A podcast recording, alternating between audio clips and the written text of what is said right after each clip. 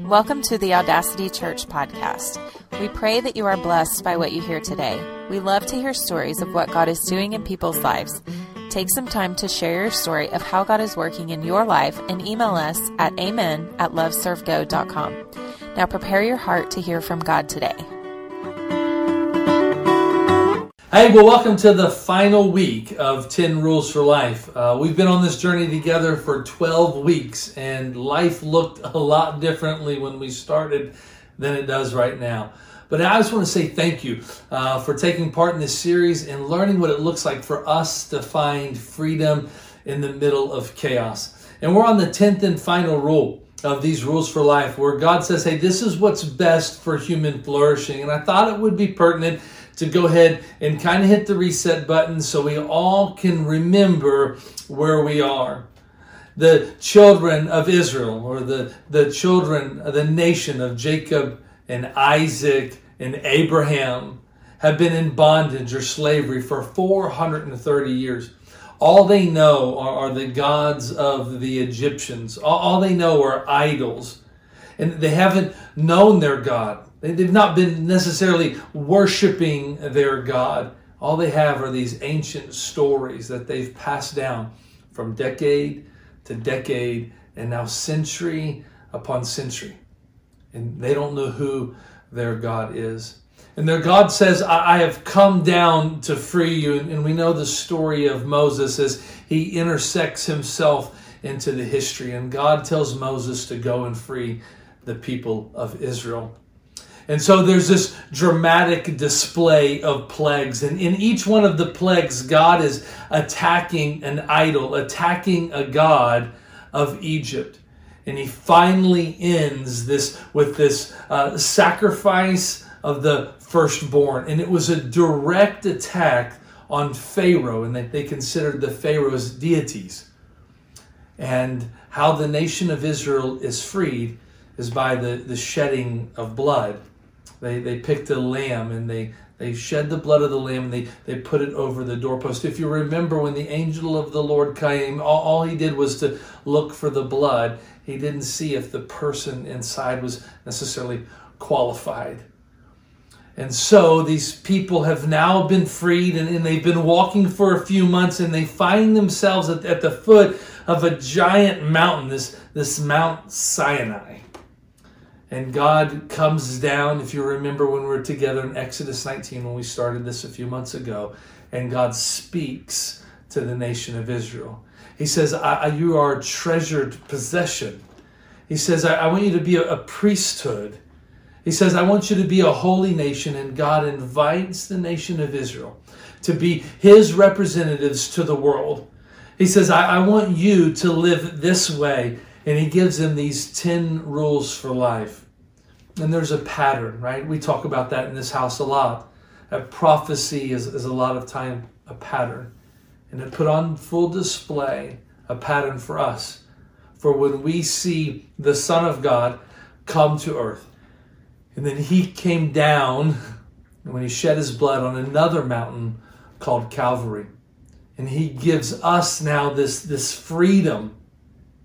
The nation of Israel is in bondage of being slaves. And, and you and I, until we've given our heart and life to Jesus, are in bondage of sin. And so this invitation is a benefit to us all. God says the real God, not these other gods that you see, the real God would come down. We see that these 10 rules for life are given for us and for our benefit. Peculiarly, they, they each uh, not only benefit us, but they benefit our neighbor. They, they each have a, a rule that is helping us discover who God wants us to be to our culture. And, and this is so important.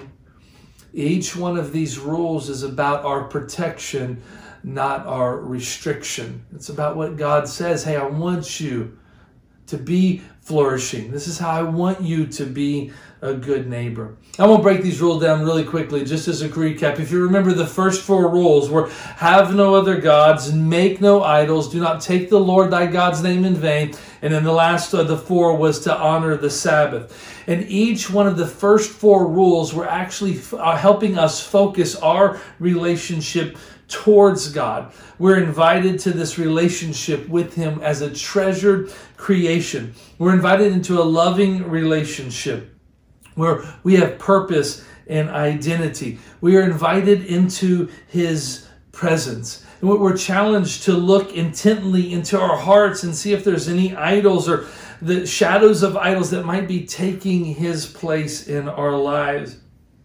And then uh, we were we were challenged not to be tempted to, uh, for something else to take God's place. We realize that everything that we do is worship, and that God takes His name and His word seriously. We learn that God exalts His name and His word above everything else. So taking the name of the King was serious business. And then of the first four, that last rule was a was a gift. It was an invitation, a commandment to rest, where we surrender to the rhythm, rhythms of God to find our own rhythm. And we find our strength in the ability not to be defined by our doing, but to be defined by our being. Now, the next five rules, right? Rules five, six, seven, eight, and nine, they, they talk about the importance of honor, how it all starts at home. Honor your father and mother. It talks the value of life. And then we, we kind of coined the phrase sex God, right? Because he, he cares about it. He's got a pattern and a way for it. But it says don't commit adultery. And then it says don't steal and don't lie. And all of these five rules shift our focus from our relationship to God to now our relationship with one another, our relationship with people, our relationship with culture. We learn that the foundation of all of these relationships start at home in the importance of a mother and father pouring into a child's life. We learn that we're, we're to raise kids and uh, to be loving. We, we, we lead them to be compassionate. We lead them to be children who serve we discover that there's really importance and honor. We, we see that we're to seek the value of life.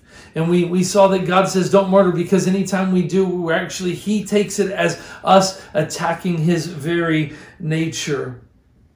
And, and some of us were a bit shocked maybe to find out that, that, that God cares about sex and that covenant is a big deal to Him. And He says, a man and a woman, they, they go into a covenant and they're in covenant with each other and in covenant with God, and it matters to Him.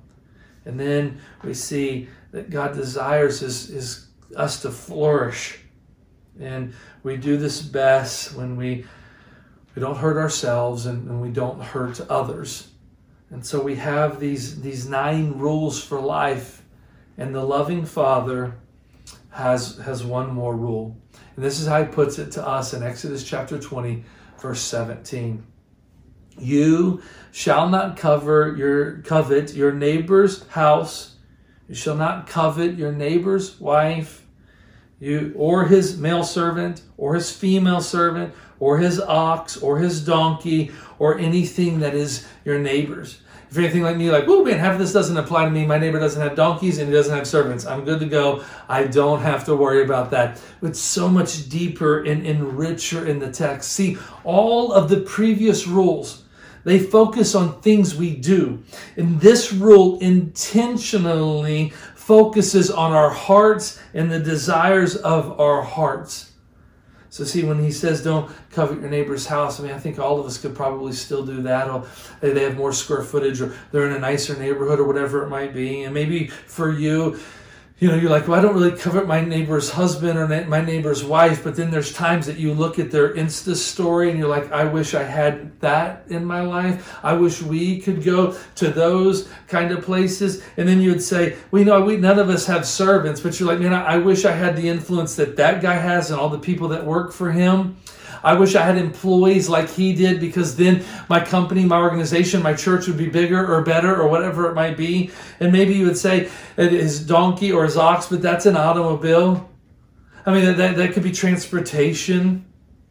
And then he says, and the rule just basically puts a blanket statement and says, or anything that is your neighbor. The, the Hebrew word for covet is actually kamad, and, and, and come on, and it it means almost like a pant, something that you desire. See, what coveting does is coveting awakens in you the realization of what you don't have and makes you desire what other people have. Exodus says, don't covet. We can covet houses and cars and appearances and possessions and spouses and jobs and careers or, or anything else that we think would give us meaning. So, how do we apply this? Now, let's just look at a few things. We're going to look at four quick things. Number one is this God wants the desires of your heart. That's, that's what he's saying. He says, when you begin to covet, it's when you're desiring something that God says is not yet, or not now, or not for you. And when you begin to covet that, God says, no, no, no, no, listen, I, I want it all. I, I even want the desires of your heart. The psalmist put it this way, and this is a, a well known psalm for people that have read through the Psalms many times, but it's a compelling psalm. But this is what it says in chapter 37 Trust in the Lord and do good. And then it says, Dwell in the land and befriend faithfulness. Delight yourself in the Lord, and He will give you the desires of your heart. Commit your ways to the Lord, trust in Him, and He will act. Did you catch that? The psalmist says, Hey, let me break this down for you. You want to know how you're not going to covet in life? Do you know how to give God your desires? Is just trust in God. And sometimes you're going to face circumstances and, and trials and tribulations where that's all you're going to have is your trust and your faith in God. And you will either choose to trust in spite of your circumstance or you will choose to trust through your circumstance. And then God says to dwell in the land and befriend faithfulness. I think a lot of times in our lives, the blessings that come from God are really just about obedience and faithfulness, where you stick it out where you remain faithful. And then he says this Hey, do you want to know how you prevent yourself, how you give me your desires? If you just delight yourself in me. And we can find a, a gamut of things that fulfill our desires, a gamut of things that we think give us delight. And God says, No, I want the desires of your heart. You know what coveting really is? Coveting is ungodly discontent. It's when you're not happy where you are for whatever reason. When you're not satisfied with how God has allowed your life to go. You, you, you're discontent by the circumstances or the challenges that you're facing. And what we really say is we say this God, this isn't what I want. And God, I don't agree with your plan. That's what coveting is. God says, I want all of you. I, I even want your desires. This rule is so very deep. It says that we have, let me just put it this way you and I have no problem seeing what we perceive as coveting in other people, but it's really, really hard to see coveting in ourselves. I want to say it again. We have no problem seeing coveting in other people, our perception of what we think is coveting. It's much harder to see coveting in ourselves. This is what it sounds like. Did you did you see their new car? I mean, can they even afford that? This is what it sounds like. Did, did you see their new house? Did you see what neighborhood they moved to? Did you see fill in the blank? When it's an object of something else, of someone's else, and you think it's too lavish, or you think you don't understand, that can begin the heart of coveting. This is always so funny to me. Let me give you a personal example Confessions of a Pastor. The only people who speed are the people who are driving faster than me. Now, if you hang around me, you know I at least drive five miles over the speed limit. Y'all pray for me, okay? But when people go flying by me, I'm like, oh my gosh, look how fast they're going. It is so much easier for me to say, you're speeding right now, doing five miles an hour, than it is to complain about the person that goes blitzing past me, right? We see coveting or we, we see it in other people's lives, but we don't see it in our own. We say all the people spend money on stupid things, but we don't identify the things that we buy that are stupid. I have this mentor that's in my life, much older than I am, and his, his pastors a very, very large church, and he was telling me about uh, uh, trying to over dinner with a group of pastors. He was telling me about perception of others. He says, You're a pastor and you're leading. He goes, Listen, there'll always be a perception of what people perceive about you by the square footage your home, your car. He goes, and it, it'll there'll always be people that are bent the wrong way. And I said, Okay. I said, I guess I could understand that. He goes on to tell me a story that a guy in his church wanted to buy him a new car. Just wanted to love on his pastor with this expression of a gift. And I'm like, hey, I'm, I'm signing up. Anybody? Anybody? Anybody? Right? And this guy loved his pastor so much. He just wanted to be a blessing to his pastor. And so he says, Hey, we're going car shopping. I'm just going to buy you a new car. And he pulls into a Cadillac dealership. And the, the pastor's telling me the stories he's recounting. He He's, There's no way I could drive a Cadillac. He said, There are people in my church that would talk. He goes, I can't, I couldn't drive a Cadillac. He said, There's no way that I could do that. He said, because the people would think that, that I'm, I'm too well off, or the people would think that I'm too lavish in my spending. He goes, I can't. He goes, it doesn't matter that you're buying it for me. He goes, I cannot drive a Cadillac. He goes, there's no way. He goes, people would leave the church if I started driving a Cadillac. This pastor was horrified as he's trying to navigate this circumstance in his life. But you know what's so funny? Is the guy bought him a brand new GMC Yukon Denali, basically the same automobile, and not one person ever said anything. Why? Because of the perception. See, God wants the desires of your heart. And God, in this commandment, say, hey, listen, I'm working on you. Yes, I've worked on how you treat people. Yes, I've worked on how you treat employees. Yes, I worked on how you treat your spouse. Yes, we talked about how you treat me, but now I want to focus on you and the desires that you have. Number two is this. I just want to explain to us how coveting works. I want you to be have a really, really clear understanding of what coveting looks like. Now, in, in Hebrews chapter 13, verse 5, it says this Keep your life free from the love of money, and be content with what you have. For it is written, I will never leave you or forsake you. Man, I, am a very driven person.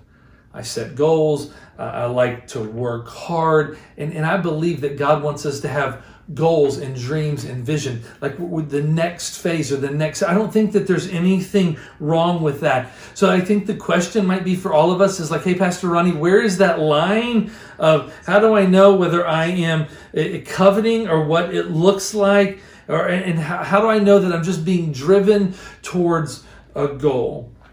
It's, it's, it's, it's, it's pretty easy.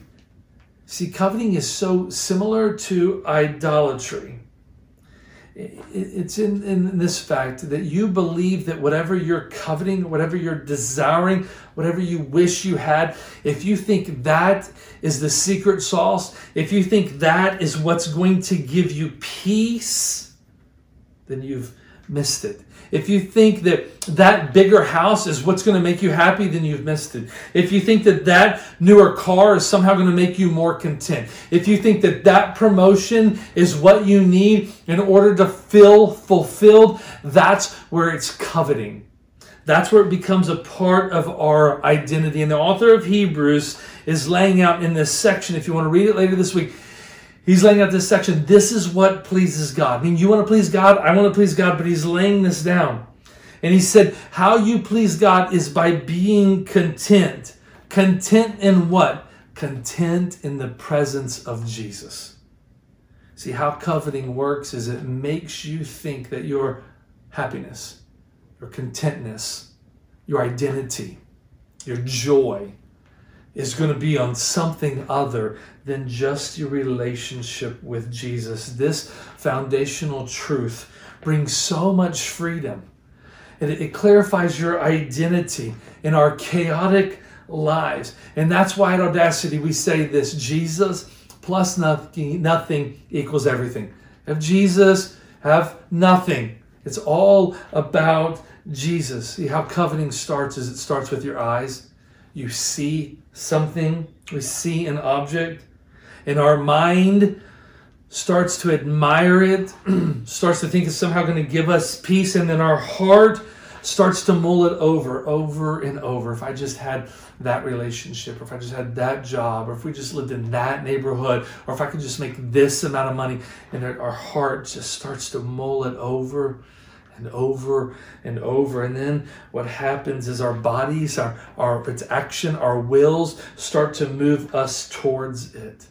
And it's why in Scripture, that the, the reading that was read over us today, Jesus says we must look to our inner selves, not our outward circumstances. Jesus said it's really what's on the inside. We've got to give our heart's desires. It's, it's what's in there that leads to sin.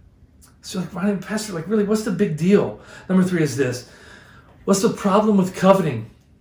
Like, I, I'm just driven man, I, that's just going to give me an identity. It's going to give me more. You know, if I could just win the lottery, then I would give half of it to the church. Listen, dear friend, if you can't muster up 10% now, you're going to give half of the lottery winnings away. I can guarantee it. We say, well, what really, what's the matter? I'm just trying, I'm just a driven person. This is what the problem is with coveting or problems. See, our entire economy is built on coveting. Everything is. It basically says that this fill in the blank product will give you this fill in the blank outcome. We've bought it. We thought this product or, or this, what fill in the blank, whatever it is, is what's going to give us this income or outcome. Excuse me. It's why now, like, you know, we live in a culture that is so peculiar to me. We actually have people that are paid like real money for being social media influencers because I'm going to look at a guy that I'm checking out his workouts and I see what dumbbells he uses and he promotes them or whatever it might be or the or whatever exercise equipment. And because he does that people give him money. I'm fascinated. It goes with with makeup jewelry clothes everything. Why? Because our entire culture is built on making you covet. I mean, it's fascinating and terrifying. All marketing in all of advertising is to awaken a desire within you to move you towards action, and that's coveting. See, the uniqueness of coveting to me is it reveals like no other religion in the world. There's nothing like it. That's why we believe that God came down. That's why we believe that God speaks truth. No other religion in the world God says, No, I'm, I'm looking at the motive of your heart. That's how I judge sin. It's, it's not only the external, but it's the internal. God uh, not only looks at our actions, but He looks at our intentions. And coveting as a, is at the root of all our behaviors and all our desires. And, and coveting breaks all the rules for life. See, when we covet position or influence, what you're really doing, I mean, we probably would admit this out loud, but you're seeking to be worshiped, revered, or honored. And that's the place of God. See, when, when we covet or we compromise, we cheat or we steal so that we can we can get ahead. I mean, adultery always begins in the heart before it moves to the hands. I want you to hear me. I, I say this in love, but I, the boldness of, of, uh, of, for me to help us have an understanding of coveting, just hear me. This means that you don't have a debt problem, you have a coveting problem. This means that you don't have a marriage problem, you have a coveting problem. This means that you don't have a career problem, you have a coveting problem. This means you don't have a problem with your child, you have a coveting problem. Now, I know you say, oh, Pastor, those are really blanket statements, but I would guarantee, I would be willing to bet that they are the ex- not the exception, but that they're the rule. So, what do we do? Like, really, what's the answer to coveting? Number four, what's the answer? Like, God has come down, He's freed us from the bondage, the yoke of the slavery of sin. No longer do we have to be slaves. He's freed us by the shedding of his blood. He has now given us purpose and identity and passion and direction. And, and Jesus says, I love you so much that I gave my life for you. Now I want the desires of your heart. Because if I don't have those, they turn into things that can be sinful because your internal desires are what God is looking at. So, like, well, what's the plan? And I was trying to think through this, like in my own life, and you know, I read commentaries and Bible people, right? But like, hmm, what's the answer to coveting? And I, and I wrote down a few things. How, do, how can I protect myself from coveting? Like, what's the answer? One of the things I think is the answer is is our abundance. Like your abundance is the answer. Like you can't even see the abundance the, the or, or the important abundance. And listen to what Jesus said. Take care and be on your guard against all covetousness. The scripture teaches us, it, it lists the covetousness people among those that will not inherit the kingdom of God. It lists covetousness people among those who will not be rewarded in eternity. Like that's what scripture teaches. So Jesus says this for one's life does not consist in the abundance of his possessions. And the abundance of your life is what you're doing for the kingdom of heaven. The abundance of life is how you're discipling people and pouring into people.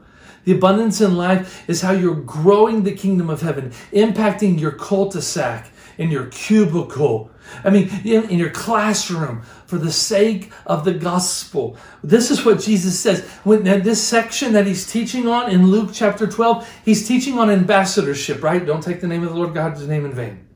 He's teaching on riches. Like, what do we do when we've been entrusted with wealth? He's teaching on anxiety. Like, covetous people are stressed and filled with anxiety. He says that he's teaching about this when he's talking about building the kingdom of heaven. He says we must be on guard. So Jesus must have known that this was something that we were going to be tempted by because it's an eternal desire. And he gives us this truth of, of what it's supposed to look like by sharing a false truth of culture. See, if, if I were to poll us you know, anonymously. Most of us would say that one's life does consist of the abundance of our possessions. And Jesus would say, no, it's just the opposite. So, what is your abundance? See, culture says everyone's life is built by possessions. Like the old saying that's like, he who dies with the most toys wins. No, he's dead. Like, and that's the lie that we built. And Jesus says, No, I want you to see your abundance. What, how you get to live and inspire and grow the kingdom of heaven. He says that we should focus our life, our abundance, on eternal things because those are what matter. So, a lot of it will be how you see abundance, how you see fruitfulness. The other thing is our focus. How, do, we, how do we answer uh, against coveting is just our focus. And remember, Paul is writing this letter to Timothy. He says this As for the rich in this present age, side note, pause, that includes most of you listening. Now, we have people from 22 different countries, dozen of states, and God bless you all. But for the majority of you Americans, us Americans, we are in the top 1% in the world solely by living where we do. And he says this in the present age charge them not to be haughty, not to set their hopes on uncertain riches, but on God, who richly provides us with everything to enjoy. They are to do good.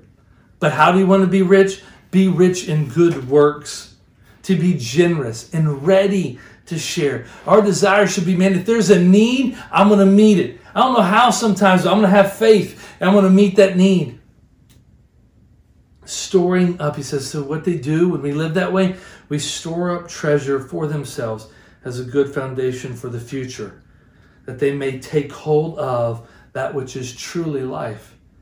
Jesus says our focus, how we avoid coveting, is make sure that our, our focus and uh, it is on true what truly lasts. So Paul says it there. Jesus says it in Luke chapter 12. Can, can I just be real?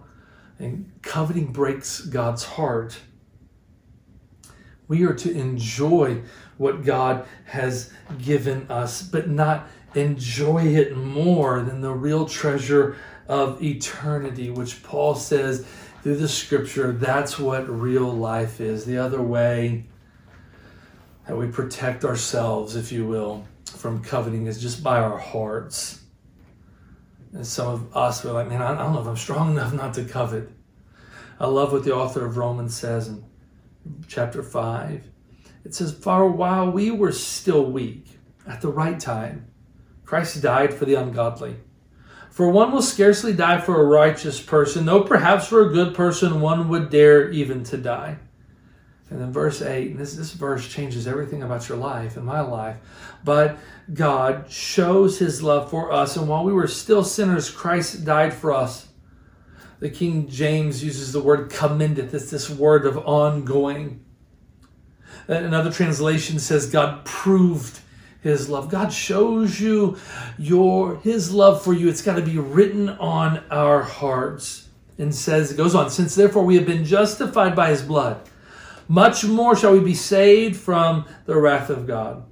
For while we were enemies, we were reconciled to God by the death of his son, much more now that we are reconciled shall we be saved by life. More than that, we also rejoice in God through our Lord Jesus Christ, through whom we now have received reconciliation. Like, gang, listen, all of our coveting is a heart issue. It all comes down to our heart. When we're coveting something, we think that that is what's going to give us value. When we're coveting something, we think that somehow our possessions give us our identity. When we covet success, recognition, which, listen, those can be good things. But then when they're the, the driving force of your life, our position, our achievements, prosperity, and the truth is, none of that's the real you. The truth is, you're either a child of God who providentially loves you and orders your steps through your faithfulness and through your obedience and he loved you so much. He, he doesn't love you any less on your worst day than he does on your best day.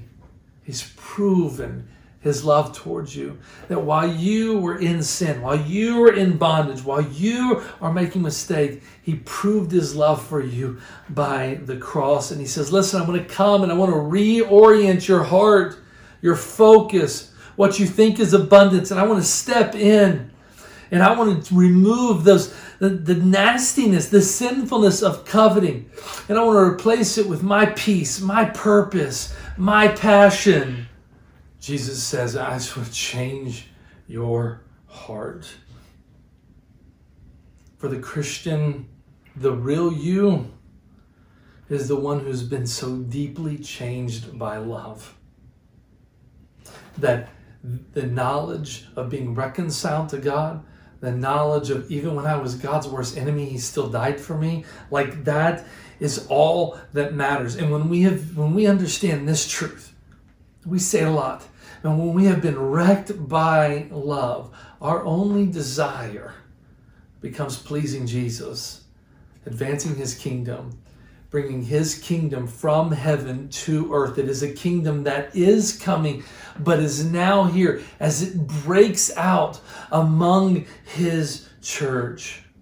I just want you to say something with me. I want you to know you're deeply loved by God. Wherever you're sitting, wherever you're listening, say, say I am deeply loved by God. And say it again. I want you to, I want you to believe this. I am deeply loved by God. One more time. I am deeply loved by God. God doesn't love you based upon your performance. His love for you is guaranteed by the performance on the cross by Jesus. The Holy Spirit wants to step in and take over and give your life its purpose and its passion. When we know the love of God, it changes our hearts and our lives. We just see things differently. No longer will you or I be defined by the things, but we are defined by the person. My life becomes no longer about striving to obtain, but it's about growing in order to give. The desire of our hearts begin to align with the desires of the Father's heart, and our life becomes less about success and more about serving the kingdom of heaven. Life becomes less about accumulating treasures on this earth or possessions in this world and focuses on our eternal possessions, our rewards that we will give to Jesus. Life is about being born again. When you've been wrecked by love, you realize that God loves you in your worst as He does you when you're at your best.